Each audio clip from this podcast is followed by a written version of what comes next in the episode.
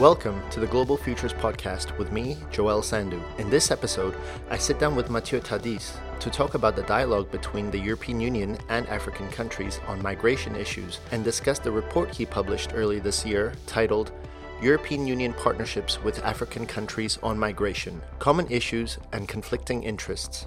Matthieu is a research fellow with the Center for Migration and Citizenship at the most influential think tank in France, the Institut Français de Relations Internationales, also known as IFRI. Matthieu, welcome to the Global Futures podcast, and thank you very much for inviting us here to your office in IFRI.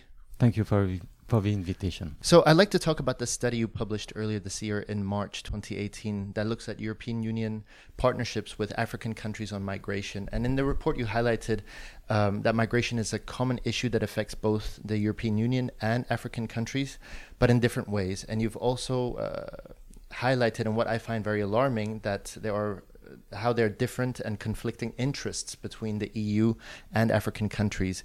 Um, and this is something I'd like to get into shortly. Um, but to start with, what are some of the top line observations you think that our readers uh, and listeners, I should say, uh, should be aware of? I think first thing that the, the readers and listeners should be aware of is that the African immigration to to Europe is not a large uh, immigration. I mean, most most migration flows are taking place within one region, and it's it's the same for Europe. Most of uh, migration in Europe are Europeans, uh, and it's the same for Africans. Uh, most of the Africans migrate in another uh, African country, and it's actually just one quarter of uh, the African migrants who are going to um, to to Europe. So the first thing that uh, the um, your readers have to know is is that I mean the, we, we're not talking about high figure, uh, not that high, or not something that the European Union uh, cannot manage properly. Um, so so so so the challenge is not that difficult. So of course today there's a lot of discussion about the, the African demography and uh, that the African continent is going to be uh, inhabited by two billion pe- person in in a, in a couple of decades, and so with with very a lot of concern about the, the access to resources for African um, African population and access to uh, to employment. So the fear is that mean there be more and more Africans coming to to Europe. Of course, there will be more because there will be more. But on the other side, we don't know whether all the Africans will come to Europe. And then again, most of the Africans uh, do uh, use their right to mobility because it's sometimes the right to mobility within uh, the area. If you take only for the Western Africa uh, area, it's six million people on the move uh, within Western Africa. Within Western Africa, but it's it's circular migration. So not outside the African continent. Then. Yeah, and they they go to another country to work, uh, and then they come back to their, their home country. So it's this this kind of migration that is very deep in in the tradition as it is here in Europe. I mean, we try to forget that, but it is the same here in in Europe. It's more or less the same everywhere in the world. So why is the European Union focusing on Africa then? And I ask this because they've also created this fund to to work with uh, African countries, and there seems to be a real focus on it. And you're saying that you know it's not such a large number, but what what is triggering this activism on the EU side to engage with African partners to deal with migration then? I guess first is about the perception of Africans by by Europeans. Then again, then was more migration today from from Spain or Italy to France or British uh, national who come to France for for for, for retirement, uh, but we don't don't uh, we don't fear them. On the other side, actually, we value that kind of immigration. So it's it's mostly a, a perception of Africans, which is, I believe, deep rooted in our past of colonial country as well. So we always had this kind of uh, relationship with African countries. And at the end, I believe most of the people fear that the Africans they only come here for, for the wealth of Western Europe, of Europe, and for the, the social benefits, which is not true when you look at the figures uh, here in France or in most of uh, European countries. I mean, migrants uh, usually don't rely on social benefits out or less than nationals. They're usually young and they work. Um, so it's it's an economic added value for us um, most of the time. And would it be yeah exactly? I was going to say, would it be fair to say they contribute more than they take out from the economy? Is it safe to say that? According to many economists, which I'm not, uh, yes, yes, because they are young, so they go directly to the labor market. Uh, they usually actually go on the works that we don't want to work. Uh, even in a country like France, where more or less nine, ten percent of a of a population is unemployed, there's a lot of um, sector in the job market where there, it's very difficult uh, to find someone to work, including in in restaurant, in construction. So they, they, they, they hire a lot of uh, foreigners in, in these in these sectors. On your point on perceptions, I find that interesting. How is the public opinion and the current political climate that we see in Europe affecting the way that the EU is thinking about or dealing with the issue of migration vis-a-vis African partners? I think the, the, the, the impact of the words we use to qualify the situation, especially since 2015, to call this situation a migration crisis has a big impact on the population. And it's at the end, it's the inability of of of uh, for European governments to to uh, to address the situation because there's a difficult situation. There's people are dying in the Mediterranean Sea.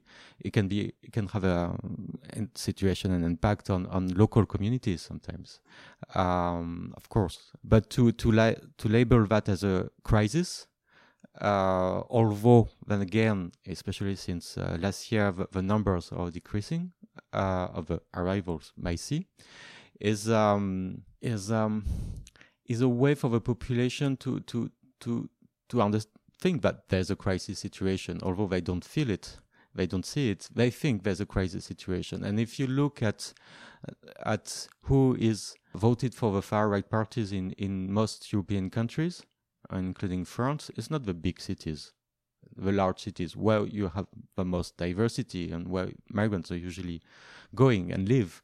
It's where you don't have foreigners who don't have migrants. When you vote for these parties on immigration concerns. So it clearly uh, demonstrates that there's no crisis, that there can be some kind of difficulties uh, that we have to address, and sometimes they are complex to address, but things are going their way. I mean, people integrate and people get into a society and uh, and um, and they work and they raise their family and the people live together as has always been. I mean, France, for instance, has always been a country of immigration. We're certainly the most diverse society in Europe, and uh, you could hear today, yeah, but yes, before when the Italians, the Polish, or the Belgium came to France uh, in the 19th or beginning of 20th century, they were Christians, so there, there was no uh, integration issue. But if you look back at the political discourses uh, at that time, you could hear exactly the same kind of thing that you read today on the Muslims. Exactly the same. So it's always been the same. History is repeating.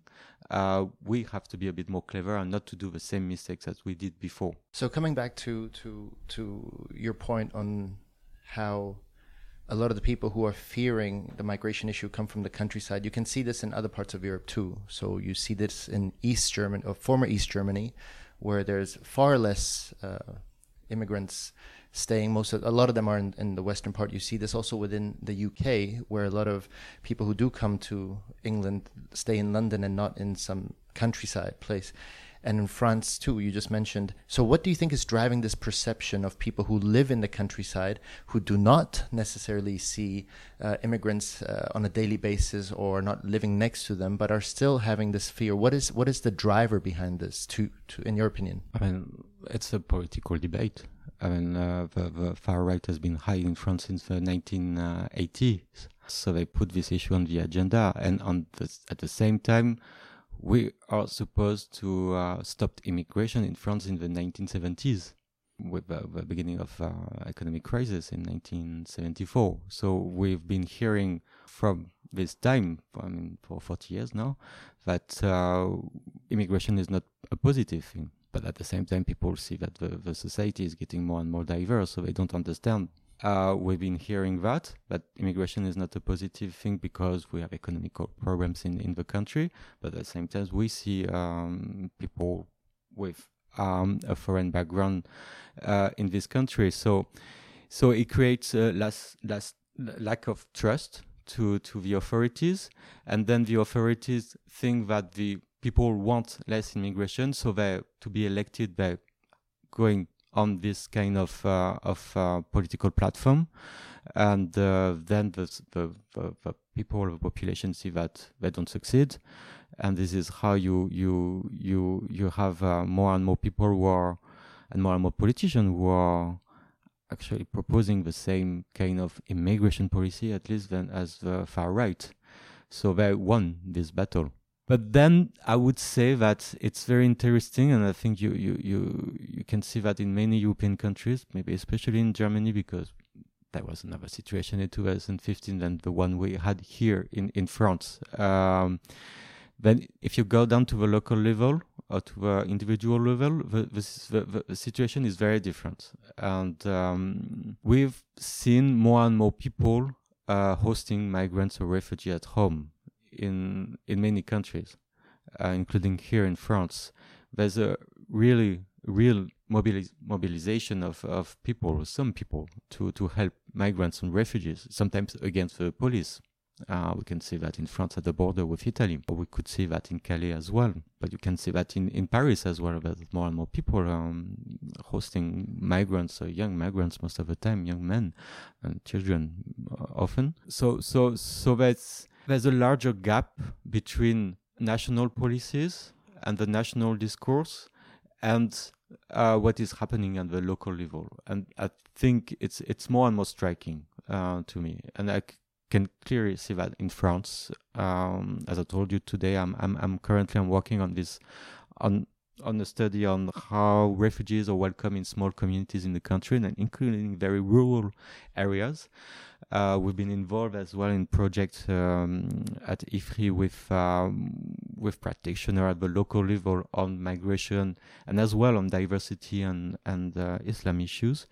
And you could see that in schools, in uh, in neighborhoods, the situation is very different, and people are much more uh, open and generous than the opinion pool seems to uh, to uh, to depict us as a society. Let's come back to your report uh, briefly, and I want to pick you up on on a phrase I read, and I want to go a little bit deeper in it. In in the report from March, you wrote the migration issue is at the center of European foreign policy, specifically in terms of external relations with African countries.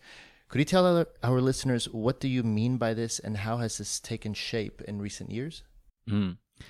The what, what what we call the external dimension of uh, EU policy on, on migration and asylum is not new. I mean, it's been uh, on the agenda since the beginning of uh, years 2000, uh, and especially at the um, in 2004 uh, with what we call the the Hague program. So clearly, it's to align the internal dimension of the, on on policies on migration and, and asylum with the external direction uh, dimension. It means with a cooperation with third countries.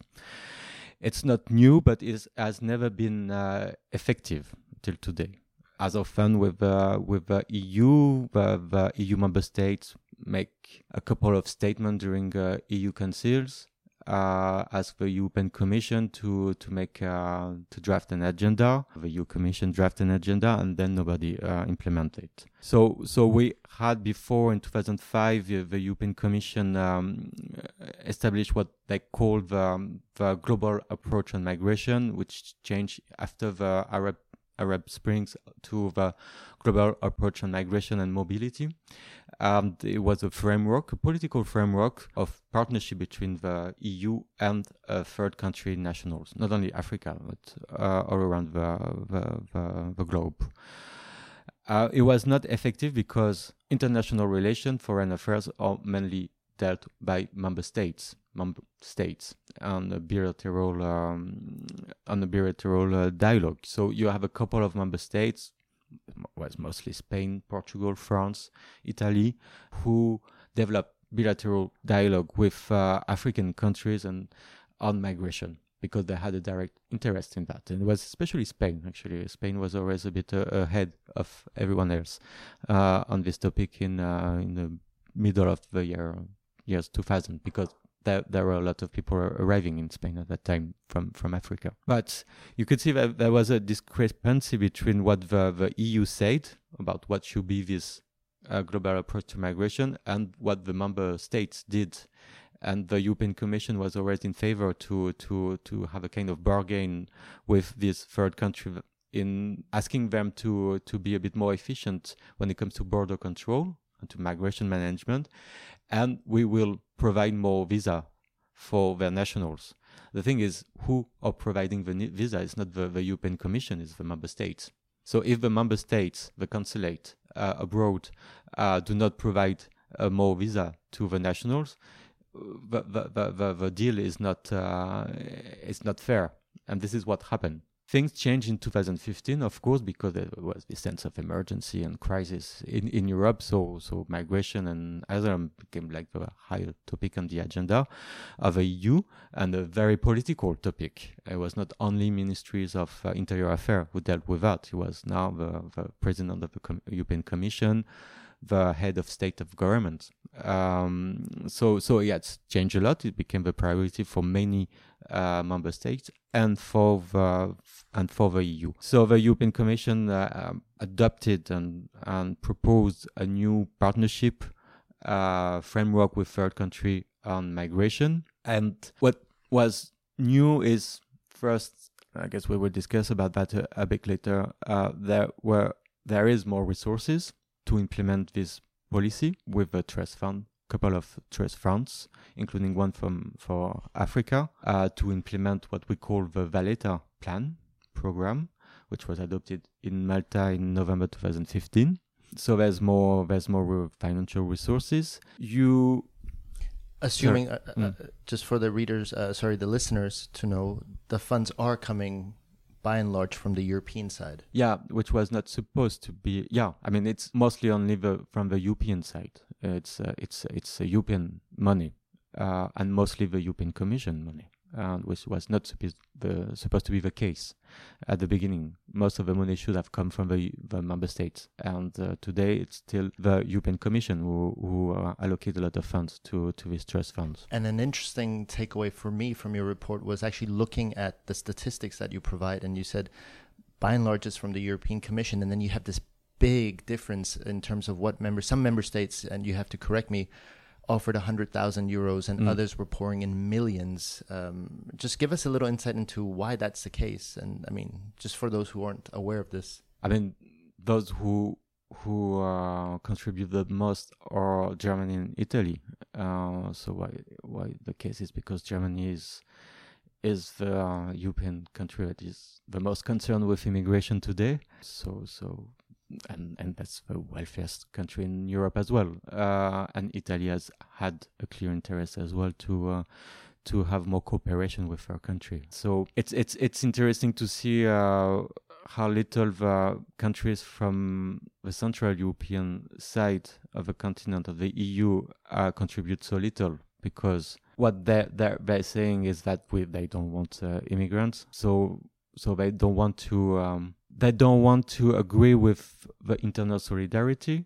Uh, it means sharing, uh, distributing the, the, asylum seekers and refugees among uh, member states. They don't want to uh, to contribute to that, and they say that we don't want to contribute to that, but we can we can contribute to uh, to a better border, border control and better uh, cooperation with third country. When you look at the figures, that's not what they are doing, um, obviously. This is really not what they are doing, and they're actually very not very present in the field uh, in Africa as well. So you, you you see still today that there's only a couple of member states that, that do play the, um, the, the game. It's mostly it's, it's Germany, Italy. Although maybe it's changing now with with a new government in in Italy, France, uh, especially in in Africa because we have a lot of uh, interest there as well. Spain. Uh, these are the big fours who who have really a role in the field uh, outside Europe, and for Germany is quite new. Uh, in Africa, at least, it's it's quite new. It's a new big player in Africa, which was not the case, and you could clearly make the connection with what happened in 2015. But just to to to as well to finish about uh, why this external dimension is so important today is as well because the internal dimension and the reform of what we call the the common European asylum system is is is not working at all. Uh, member states do not agree on what should be the rules of uh, the right to asylum in Europe. So they only agree that if we don't agree what we should do together here in Europe on the territory, at least we can agree that we want to prevent uh, immigrants to come here. Um, so if the external dimension is so high today on the agenda, is because we are not able today to have a, a shared uh, vision of what is uh, welcoming refugees or what is integrating migrants in our countries as well. So so it's as it's because there's this fear that we we we try to uh, transfer more and more responsibility of migration management to to um, to uh, third country, and with this, I mean the, the main example is is the deal with Turkey. So to pick up on what you just uh, spoke about with the funds, um, and one thing that really stunned me when I read the report is how much uh, the EU is still dictating the objectives and implementations of how these funds are t- to be used mm-hmm. in uh, African countries, um, and this clearly links to what are the conflicting uh, interests between uh, the two sides, the EU and African countries. Mm-hmm. Could you just give our listeners uh, basically a quick rundown of the key conflicts of interest and how these are, in a sense, deepening the issue, at least on the African continent. Yeah, I mean, this partnership are clearly not partnership because I mean the the political priorities for for for the EU are clear. I mean, it's it's to prevent irregular migration to the EU and to increase the the rate of returns to countries of origins and, and transit. And these are the, the, the stated priorities uh, of uh, of uh, member states of the EU and the, EU.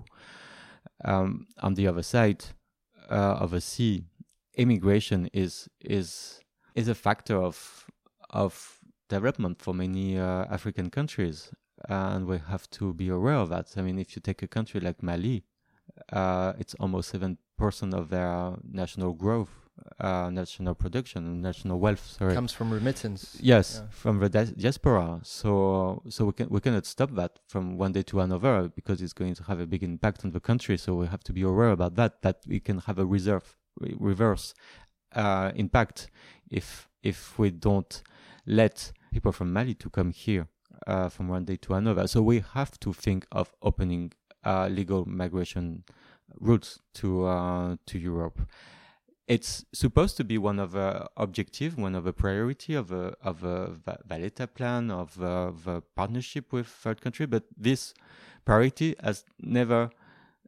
had today any uh, any concrete example.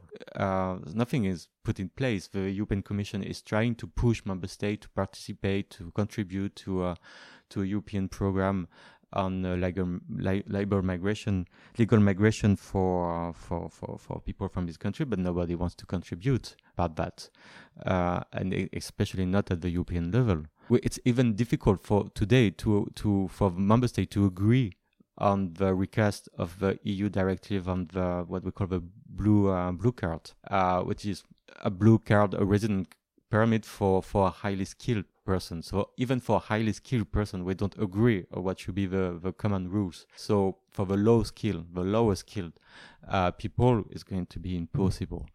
So so that's one uh, conflicting interest, and we have to understand that of course there's a public opinion here in Europe, and uh, what the public opinion wants it's it's results and quickly. And this is where the governments have to be a bit more uh, clear and transparent with their citizens is that it's not we're not going to have uh, uh, results quickly uh, because it's a complex situation. So it, it's going to take time.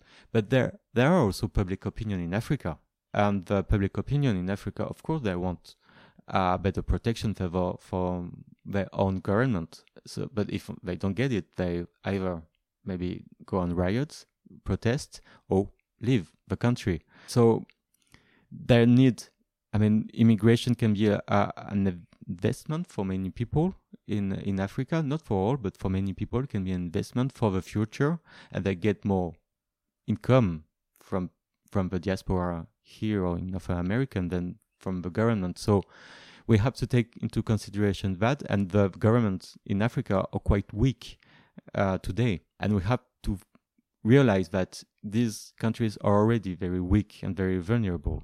Uh, we should not make them more weak and vulnerable because we have uh, interest on immigration issue, which are nothing but rational. So, so that's something that the European policymakers should have into uh, in in in the mind. You mentioned at the at the top of the podcast that uh, one of the things that made the European Union successful uh, was that it always had this movement of people, but largely within Europe. You know, you you mentioned the Poles, uh, Belgians, the Italians. Uh, you also highlighted that they were Christians, and so that was not much of an issue. But the long and short of it is mobility of people led to the success, part success of the European project, the European Union project. But what I took away from your report is that's not what the EU wants for Africa. Am I? Am I? Can you give us a little more insight on that? Because that was also a really kind of pointed observation. In the ECOWAS uh, area, West African, they have a freedom of movement as well, like we have here in, in Europe. Not exactly in the same way, but that's that's something that's already uh, a reality there, and that's one of the objectives of the African Union as well, to have freedom of movement in in Africa, and to have an African passport. And we are a good example here in Europe to to to to demonstrate that it's it's um, a factor of wealth and peace. And I mean, look what's happening today with uh, with the Brexit. I mean, we're all concerned about what's going to happen in Ireland because there's going to be a border again uh, in Ireland. So that's a clear example that that uh, it's it's a factor of peace as well. Um, so we know that we're experiencing that here in uh, in, uh, in the EU. So I don't know. I don't think that the Europeans don't want that for for Africans. It's just that they don't care what they want. In a way that our priorities is to have better uh, migration management. But you, can, but you can see the issue with this. This is almost some could argue it's here come the Europeans to tell us what to do again on our soil. And uh, I'm sure, I mean, mm. we're on the same page uh, mm. with this. But where, where, how do you think they get away with even daring to ask the African countries to kind of demobilize your people. I, am sure many uh, European diplomats are aware of that, and they uh, and uh, maybe they they um, try to uh, tell the governments here in Europe that it could be a, a, danger for for of course these African countries and for all of us at the end, including for security issues. Uh, actually, uh, I believe now it's it's it's it links with the um, obsession with immigration here. And who is dealing with immigration in, in Europe? It's it's it's interior affair, it's home affairs. Who is who are dealing with uh, with relations with third country? It's foreign affairs officials. So they, they don't see they don't have the same perspectives. And there are elections here.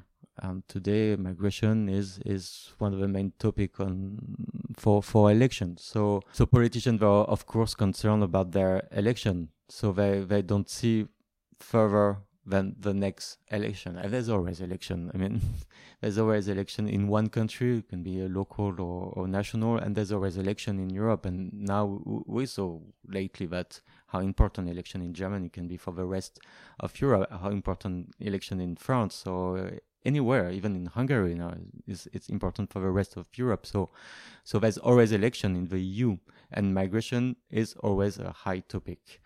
So so this is where the interests of and priorities and of uh, African countries is always after the priorities of those who are running for the election. But at the end, in the long run, uh, it's going to be a lose-lose situation. I mean, clearly, it's going to be a lose-lose situation, and uh, this is what I'm a bit worried about and a bit concerned about, uh, and in, including to um, to make uh, this clear connection between security issues and migration. It's uh, it can be a bit dangerous as well because there are two dis- separate topics, in my opinion, and to make us believe that migration is only an issue with trafficker, which which is not, and you could cl- clearly see that in in Niger, and it was very interesting when I went there last year to see that those who are driving migrants to the Libyan Algerian border are just kids. They have nothing to do. They they they they saw their uh, economic opportunities. So when they stopped that, uh, it didn't mean that uh, there were no migration flow to Libya or to uh, or to Algeria, and then eventually to Europe afterwards. It just meant that they didn't use these more safe ways to travel and to cross the border. So they had to go to people who are more in the criminal sector than before. They didn't don't use the same the main road. They have to go through other roads, uh, alternative roads, I mean the desert. And since that time, uh, when the Nigerian authorities started to implement this law to to uh, to prohibit traffic and to prohibit to to transport migrants, we we we we find more and more dead people in the desert. So that's that's exactly what's happening. And, um, and then again, there's there's a political opinion in Africa as well. I mean, Africans has opinion as well, of course, and um, it has an impact on people from Nigeria, Niger, sorry, because they they are moving a lot in West Africa or in Libya, uh, but not to Europe. But there, there it has an impact on them as well it means as well that Niger is part of the ECOWAS, so there's a freedom of movement for people from other uh, Western African countries. So if someone from Mali uh, or from Senegal is going to to to Niger, it's not in a regular situation. Uh, according to, to, to the local law and to the Western African system. But with what we're trying to impose there, they are becoming irregular migrants before be- being irregular migrants, and we, we, we start to to, uh, to, to make a confusion with that and security issues, and there's a big security concern in this in this part of uh, Africa in Sahel, uh, but there are separate things. And I, I, had discussion here in France with uh, people from the army. The French army is, is, is very present there. I mean, there's a lot of uh, militaries, French militaries uh, in this area, and they are, they are being asked by the um, people here in Paris to uh, to do something on migration. I say, what, what can we do? I mean, we just see people taking uh, going on buses. That's it. That's the only thing they do. They just use the regular bus lines to go to to Agadez, and then in Agadez there there's no more bus line. They, they take that's the region in uh, Niger. Yeah, yeah, yeah. yeah. Uh, so that's it. it. It's it's not an issue we, we have to deal with. I mean, we, we cannot do thing do anything against that. We don't cannot prevent people to, to move when they have a right to move from one country to to another. And even if they didn't have a right to move, we're not here for that. Um, so so so that's a lot of concern, but the the use of uh, the army to uh, to manage immigration is something we see in Europe as well. I mean, uh, there were several Central European states who started to use the army uh, to protect the border. We had this. I mean, the first measure we took at the European Union is to create the EUNAVFOR Med mission in the Mediterranean, uh, which is military uh, operation um, just in um, offshore Libya. In Greece, they, they they use the army to to run the, the refugee camp. So it's it's something that is becoming more and more uh, a military issue, and and that's again a, a little bit concerning. Matthieu, very briefly, what, in your opinion, would a more mutually beneficial agreement between the European Union and its African partners look like? Or could look like? We, I mean, if we're only talking about migration, it's it's um, it. I mean, it would be to to take into consideration uh, a bit more the, the interest of of uh, African countries, and of course, I know that foreign affairs and international relations is not about fairness. I mean, who is the strongest, and the strongest can impose things uh, on on the other. But uh, we have to take into consideration, maybe in Europe, that it will be for beneficial for all of us at the end. I'm not even sure actually uh, that I mean we we we we ask those countries and to to um, to take more responsibility in migration management on our behalf. Uh, we put ourselves in a situation of vulnerability and depend- dependency towards this country. We can clearly see that with Turkey today. We ask them to to take care of the refugees there and not to, to let them come here. We feel a little bit trapped today when we have to say something against uh, Erdogan uh, on human rights issues. So I don't even think that in the long run uh, it's going to be beneficial for, for Europe, and we we're giving up a little bit of our own sovereignty uh, with with with with migration. But to go back to your to your question, to have a more uh, fair and partnership, uh, we have to take into consideration uh, some of, some priorities, which is mostly to open legal migration and to support them in the in the objective to to organize a bit more the freedom of circulation circulation in in Africa. Uh, I think it's very important that we we can be very helpful to African countries. We we will see what's going to happen at the end of this year because the two uh, global pacts are supposed to be adopted by the UN, uh, one on migration another one on refugees. I'm afraid that there's not so much to expect, but maybe I'm too pessimistic. Um, I hope I am. There's not so much to expect from uh, from the Western countries. I mean, the e- the US are already out. It's not a surprise. Uh, the EU is not out, of course. But there's a kind of uh, strange game from, from the European member states because they're when you discuss with them what are you, what is your position for the global compact, it's, it's not something that has to be dealt with at the national level. It's the EU is competent to to negotiate, but the EU is the EU is nothing. I mean, EU is just 28 soon 27 states. So that it means that they don't really want to to give too much importance to this process to this dialogue and uh, that they don't won't give too much credit to to what will be the outcome. And and it's a little bit uh, pity especially today when when you have countries like France uh, stating that multi Larism is is key, and we have to be careful about the situation today at the international level, and we have to to uh, to uh, promote uh, multilateral multilateral sorry dialogue. Uh, that we don't we don't do that when it comes to immigration and immigration with global warming of or ecology is the main topics today we have to to to face all the main challenges. Uh, we we should do the same thing as what we did for with the COP 21 with migration, we we have to do the same global governance. And just to pick you up on that, and uh, we'll end with this final question.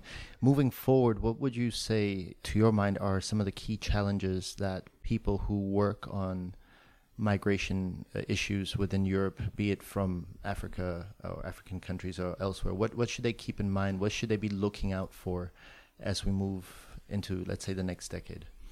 One one one key factors we have to to look a little bit more into is it's about the legal status, uh, how you categorize uh, migrants. We have, uh, especially in Europe and especially in France, actually, we, we, there's there's a strong um, opposition between refugees and uh, what Emmanuel Macron, for instance, called uh, economic migrants. It's funny because sometimes they speak about the same people when the when Emmanuel Macron say we have to welcome refugees, and when the minister, the former minister of uh, Interior Affairs, we have to get be careful to get rid of uh, economic migrant in Calais. They're actually talking about the same person because most of the migrants who were in Calais, or some of them are still in Calais, are from Sudan, Afghanistan, Eritrea, and when they apply for asylum, they many of them they get uh, international protection.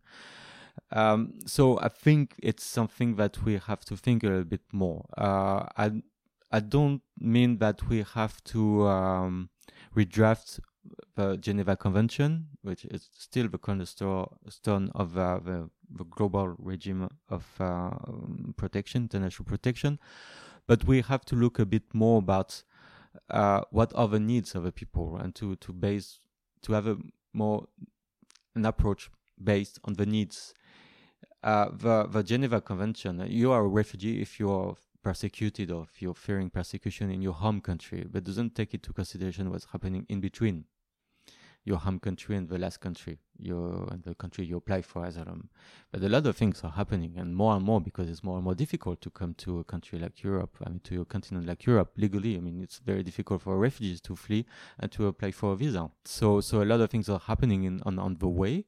It's it's it takes more and more time for for a refugee to to come here or for a migrant to come here, often at the beginning they never meant to come to Europe. I mean, it's just they live to the next country, and there they fear they're, they're, they're, facing discrimination or other kind of persecution, and they go to another country again, and and then country by country they arrived here. But many of them they didn't never meant to to come to Europe. I mean, Europe is not this dream area for for for many of them. I don't saying for all of them. So we have to be a bit to to to have another look how we look international migration. I mean, the situation has changed a lot, and countries like like North Africa, I mean, are, are becoming more and more country of destination, or at least people staying there. I'm sub-Saharan, not staying there. Sudan is a country of departure, country of origin, country of transit. I mean, all these situations are very complex, and the international law doesn't take too much into consideration. But we're still stuck in this in in in in in how uh, the world was functioning 40 years ago, and uh, now we're in a new century, and we have to be a little bit more. Um, I mean, we have to, to, to, to, to, to go to a step forward and um, and to look at uh, migration not as um, not on, only as a, a trip from a journey from point A to point B, but there's a lot of things going on, and this is where including Europe, should take into more consideration what's happening on on on on the road to Europe, or maybe before people are coming to Europe. But not only to prevent them to to come to Europe. I mean, some people can be have rights, or maybe it's better for them that they come to Europe, and we have to organize that. Can be for refugees or a kind of uh, of of migrants, or to support the country of transit to um, to to address the issues, including when it comes to human rights. It's not only about economical support and development support when it comes to human rights. So so this is, in my opinion, the, the main challenge and where we have to uh, we have to work a little bit with a big obstacle. It's that today it's more and more difficult to speak about migration in a rational way. I mean, every time I go now to a conference, I talk about migration, uh, and you tell people in the audience that okay, migration is a challenge, but there's, I mean, we are not. There's no invasion in Europe, uh, and especially in France, people don't want to believe you. So, so that's a big uh, issue for for researcher uh, mm-hmm. today. And we want to wish you all the best in making sure you do convince people uh, to to see your point of view there. Uh, unfortunately, we have to leave it there, but Matthieu, I want to say thank you very much for taking the time to speak with us, and uh, we look forward to uh, speaking again. Thank, you. thank you. you very much. Thank you.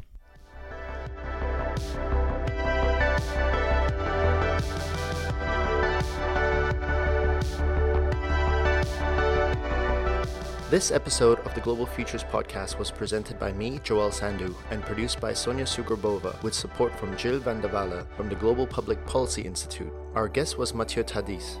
For a full list of Global Governance Futures products, including scenario reports, opinion pieces, interviews, and other products, visit ggfutures.net forward slash analysis.